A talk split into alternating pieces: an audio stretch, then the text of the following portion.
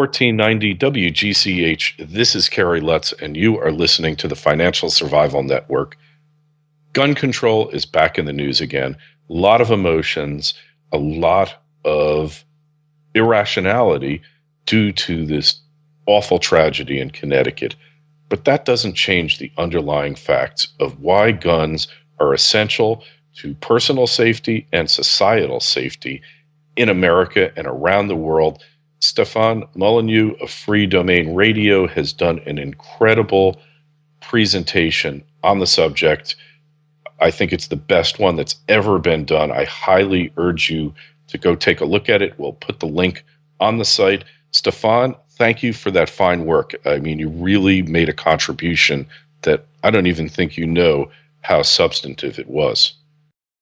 Well, thanks, Kerry. I, I, certainly appreciate that. I'd like to say that I nailed it, but given that it's gun controlled, I'd like to say that I, I hit the bullseye. I clipped it. I don't know. What would you say in gun parlance when you hit it really well? I'd say you got the target in the crosshairs and uh, you hit it bullseye from 300 yards out with a 50 cal right right through the bullseye, Stefan. it's the bunker buster of truth that has been dropped to the issue. So I, I appreciate that's very kind words and, and thank you. Yeah, well, you did a great job. And to sum it up, what do you think the main reason guns should be available and legally possessed by the pub, by the public, by the population? Well, like most issues in society that that people really fight about, there's there's two aspects to it. The first is the moral aspect, which is what is the ethical argument? What is the moral argument for it? And the second is what are the effects of that moral argument. The moral argument is something that is generally overlooked. Uh, and this is because we have this mythology, that, which is that if we can get the government to pass a law, the problem is solved. Uh, the reality, of course, as you know, is when you get the government pa- uh, to pass a law, we've only just begun. Too troublesome. yeah. so, what I'm hoping uh, people will understand is that nobody is for gun control. It's a misnomer. What they are for is the monopolization of gun ownership in the hands of the state and the stripping of gun ownership in the hands of the citizenry. So they're not against gun control. Uh, as somebody emailed me, he said, Damn right, brother. Uh, I will lay down my gun- guns when the government lays down its guns too. And I can certainly understand that perspective. But nobody is for gun control, like, let's just get rid of guns in society. What they are for is the centralization of weaponry in the hands of the state. And as we know from even the most cursory glance at history, that's not usually a very good thing. I mean, uh, not that we're imminent dictatorship, but dictatorships uh, always start with uh, you know, Mao and Stalin and and Pol Pot, and uh, they always start with stripping guns out of the hands of private citizens. And in fact, uh, when uh, Hirohito was talked about, uh, you know, after before Pearl Harbor, was said, well, maybe we should we should invade America, and he said, uh, there's not no possibility of invading America. There would be uh, guns behind every blade of grass because he knew how prevalent there's 330 million guns in the U.S. So, so the moral argument is guns can't be both good and bad. This is just a logical thing. And since you will need guns in the hands of police to take away guns from the hands of private citizens, then you're saying guns in the hands of the government are really good, guns in the hands of private citizens are really bad. And what you've then done is you've created opposite moral standards for two groups of people who are not differentiated by anything except a concept called the state, which is just a thing in our head which doesn't really exist. You know, there's buildings and guns and sure. and costumes and so on. But so you've created this moral rule called guns in the hands of the state are really good, guns in the hands of, of private citizens are really bad. And this just doesn't work logically. So I think that's something that people should at least be honest and, and recognize. And the second issue is well, what are the effects? Uh, and people believe I don't know, maybe they just grew up in peaceful nirvana suburbia somewhere far away from maybe even barking dogs or uh, heavily armed kestrels. But um, they believe that, well, why would you need a gun? People say, because we have the police.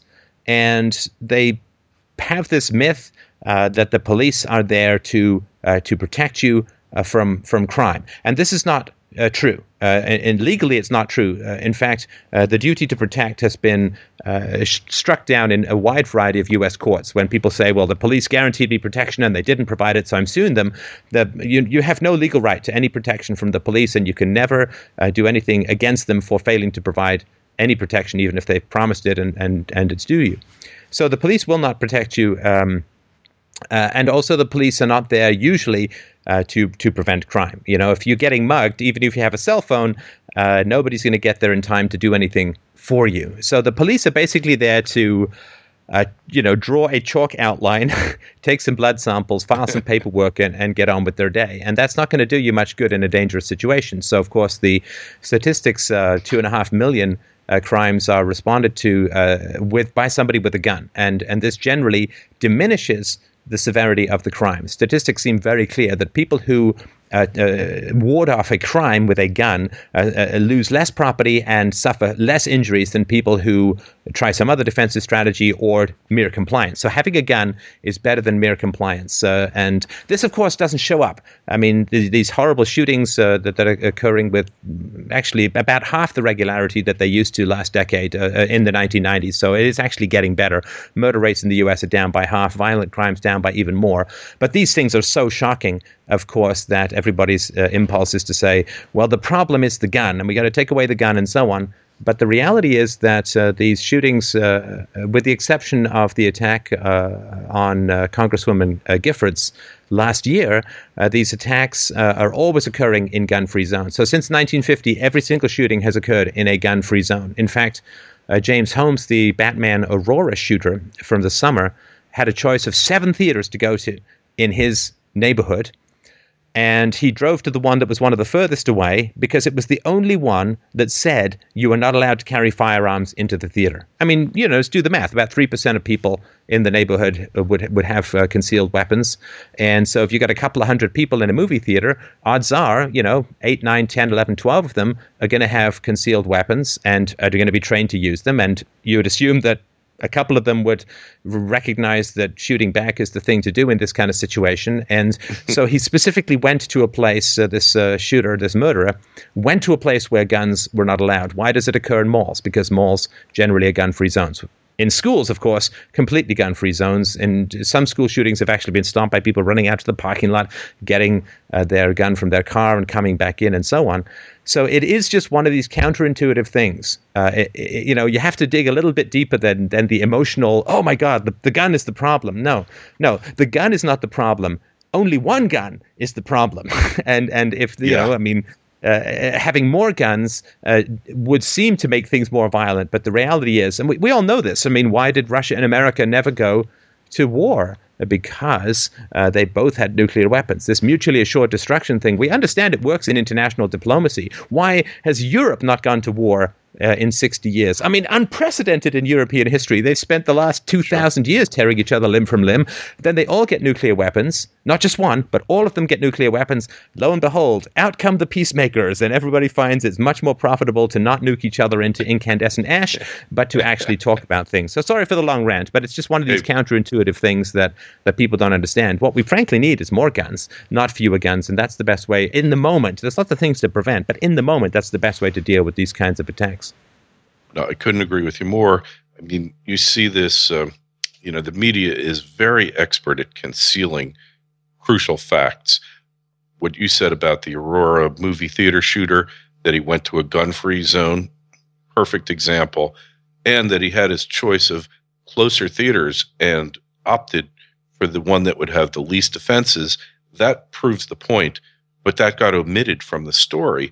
And every day, you have to look in the alternative media. You're not going to find it in the mainstream. There are stories about armed shopkeepers and merchants who fend off violent attacks. And you just have to go to YouTube. There was a great one here in Florida recently. Um, evidently, they have these internet cafes, which I, haven't been to since uh, since my phone started getting internet. But they're actually gambling uh, parlors of some sort that squeeze through a loophole in Florida law. And a couple of guys come in with a baseball bat and a gun, and they start terrorizing the patrons and bashing the place up. And all of a sudden, this 70 year old guy comes out of nowhere, gun blazing. He shoots them both. Uh, didn't kill them, but they go running for the door, falling all over each other, and he didn't let up. I mean, it was a remarkable thing to see. And yet the media does its best to hide the truth that there are a number of instances, and I'll just give you one other one. Uh, my sister had a boyfriend he always carried, and uh, he had an ankle holster. And one time they're in a mall parking lot. They hear a woman scream, "Help me! I'm being mugged." He like goes running over there. He says, "I've got a gun. I'm going to use it." And the mugger takes off, and so did the woman that he was uh, mugging. Didn't even say thank you or anything. But that's a perfect example of a gun ending a potentially violent and criminal activity. Right. And and one of the ways that they frame these kinds of incidents is that uh, people are mentally ill, they have Asperger's, they have, you know, you name it, the psychotic ep- but I mean, I had an interview with a unfortunately recently deceased psychiatrist named Thomas Szasz who basically said, "Well, why don't we just call them what what they are and what we used to call them, which is murderers?" I mean, they are mass murderers, and people will immediately put mental illness in uh, to take away the evil of, of what has been done. And what it does, it then reframes It's like, well, if the person's mentally ill and you're acting in self defense, you're shooting someone for being sick. I mean, just, it reframes the whole debate. The reality is, uh, and I don't know anything about the psychological profile of these killers, I don't know what's been determined or not, but the reality is, about 4% of the human population, 1 in 25 people, at a minimum, and the it, estimates go up from there, but at least 4% of the human population operate with no conscience, no guilt, no remorse, and often with, you know, hair trigger tempers or manipulation. They're sociopaths, sure. and sociopaths are 4% of the human population. Sociopaths and psychopaths, terms kind of used interchangeably, are responsible for half the crimes uh, uh, that, that, that occur. And so they are uh, and they have been characterized by psychiatrists as interspecies predators. Uh, they uh, they are not like you and I. At least I hope not like like me, and certainly not like you. Uh, they they don't have a conscience. Yeah. This has been scientifically verified. They don't feel remorse for committing evil actions. Uh, they just do calculations of utility, and they are an interspecies form of predators. So the idea that we should not have weapons when we are surrounded by potential predators and actual predators statistically is kind of like saying, well, let's you and I, Kerry, I got a great idea. We'll go on a safari in Africa. We'll go to thickly infested Hungry Lion Park and we'll get out of the safari vehicle and we'll go for a stroll. And what we'll have is a rape whistle around our neck. And thus, if any 400 pound lions launch themselves from the top of their trees with their gleaming, sun drenched fangs aiming for our jugulars, uh, we'll blow a whistle and somebody will call for the game warden and we'll be fine. Uh, when you're surrounded by predators, it's kind of important to have a weapon uh, for self defense. But all we do is we characterize these uh, predators as well, they're mentally ill and, you know, they have, they're, they're troubled, they're disturbed, they're whatever. It's like, it seems to me that they're just kind of evil and they're just doing terrible things. And the causes of all these terrible things, you know, bad childhoods, bad parenting, you know, you can go into that. But the reality is they're out there anyway. And even if we say great parenting will get rid of them in a generation, we've still got a generation to go where we are surrounded by one in 25 people who will do anything they want to us and feel not a twinge of conscience. And so you can't appeal to their pity, you can't appeal to their ethics, you can't appeal to their good fellow Jehovah feeling, uh, you kind of have to use a little cold steel uh, if if these attacks occur. In my opinion, I mean this this seems to be statistically and scientifically where the facts lead. Well, they're either going to hold you up at gunpoint or they're going to go work for the government and uh, go into politics because you know there's no other uh, profession if you want to call it that and i guess kind of just like the world's oldest profession but there's no other area that attracts sociopaths like political power, like like honey to bees and like white on rice. Forget it. They just are attracted to it. And the other thing, when you're talking about sociopaths, psychopaths, whatever, is that they smell weakness, they smell fear, and mm-hmm. where they find it the most, that's where they attack. And like you said, they have no conscience, they have no governor, no limitation on their behavior, and they're willing to to act out just on the basis of cold calculation on whether or not they're going to be caught.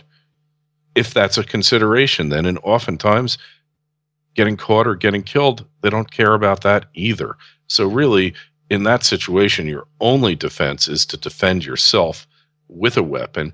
And when the state deprives you of your right to defend yourself, that is really immoral and that is the worst of government. You know, the city in the United States with the largest number of illegal handguns is New York City, and most of those illegal handguns are in the hands of honest, law abiding citizens otherwise because they can't carry legally. It's extremely difficult to get a carry permit in New York.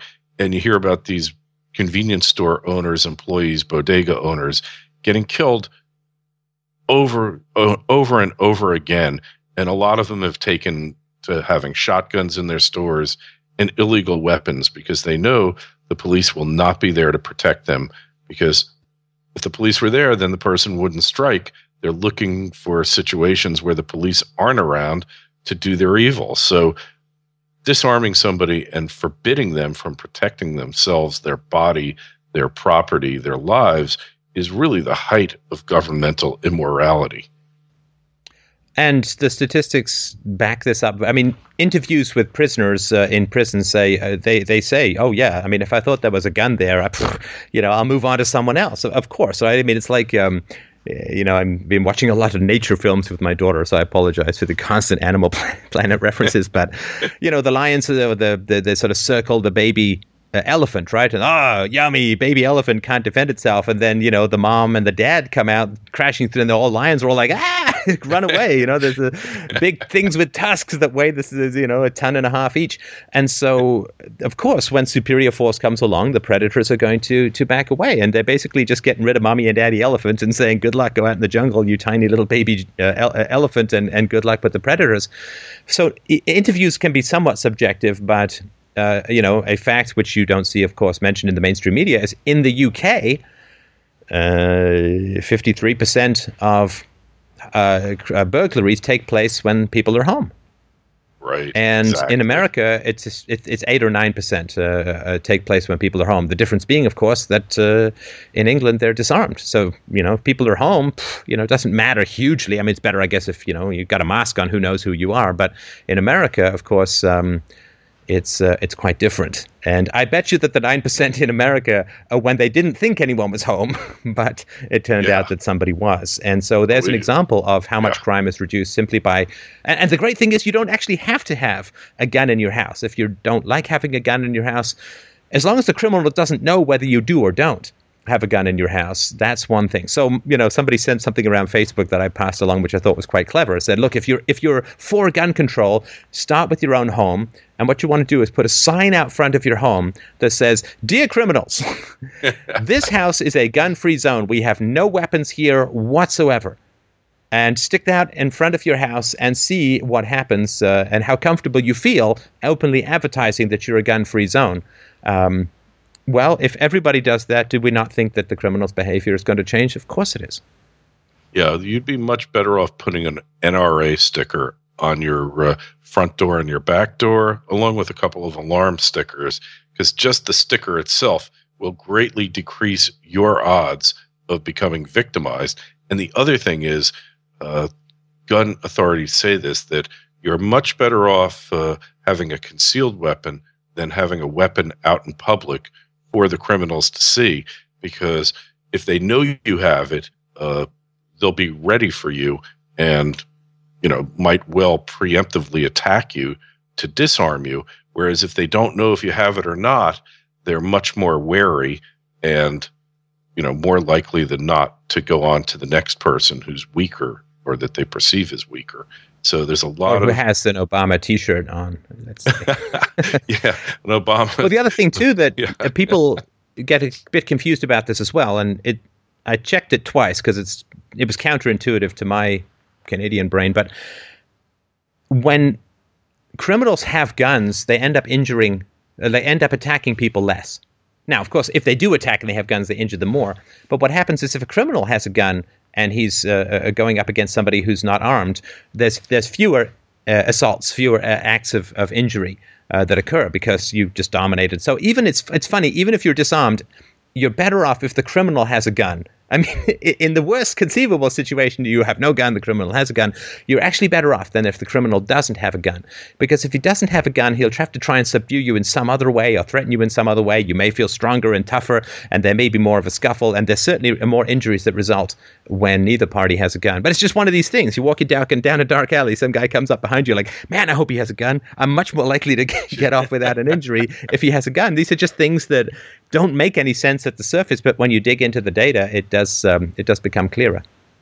Yeah, well, what doesn't make any sense are the arguments to disarm the populace because, as you see, in England, their crime rate is four times as high as the United States, and in Australia, when guns were banned, their their crime rates went up fifty percent overnight. And you can't say that's just a coincidence. And then you look in states where they've liberalized gun carry permits, Florida, Texas, 35 states. Violent crime has gone down in all those states at a higher rate for the most part than in states where handgun possession uh, permit is harder to come by. It's gone down all over the U.S., but much more so in those states that allow their citizens to be armed. Yeah, Chicago has the tightest gun restrictions uh, in schools, and it has the highest number of gun shootings. It is it is just one of these counterintuitive things. I mean, wouldn't we all love to live in a world where you didn't need guns? I mean, you know, let's join hands around the campfire and sing kumbaya and let's work towards that world. And maybe in five, ten generations, we can live in a world where guns have become superfluous in the same way that we now live in a world where there's no formal slavery and women have equal rights. All these, you know, the general march of humanity towards a better moral station is, is wonderful but that's not where we live right now. You know, uh, you know, if if you're walking in Central Park, you don't need defense against wolves. But we're not in Central Park. We're kind of in the wilderness, and there are wolves, there are predators, and um, uh, there are ways to to equalize things as well. My my general theory, I mean, I'd sort of dip into one thing because this you, you sort of mentioned the UK as I did. It. UK US comparisons are very common. You know, people say, ah, well, you know, they got one twelfth the murder rate uh, with with uh, in the in the UK. They think that the UK's banning guns has something to do with that. But if you go back to like 1920, the differences in murder and, and homicides was exactly the same. In fact, it's gotten a little bit worse uh, over the last uh, um, what is that 90 years. And this is before England had any uh, gun controls. So gun control is not a factor in the different crime rates, uh, the different homicide rates between the US and the UK. Um, one of the things that um, uh, the UK, of course, historically was an aristocracy with feudal serfs, and in the aristocracy, you didn't hand out swords and bows and arrows like crazy because you wanted a monopoly of weaponry in the hands of the political elite. This is true throughout most of Europe, which is why Europe tends to be more into gun control because they've had it for about 2,000 years or more since the certainly since the Norman invasions of 1066, so about a thousand years and odd.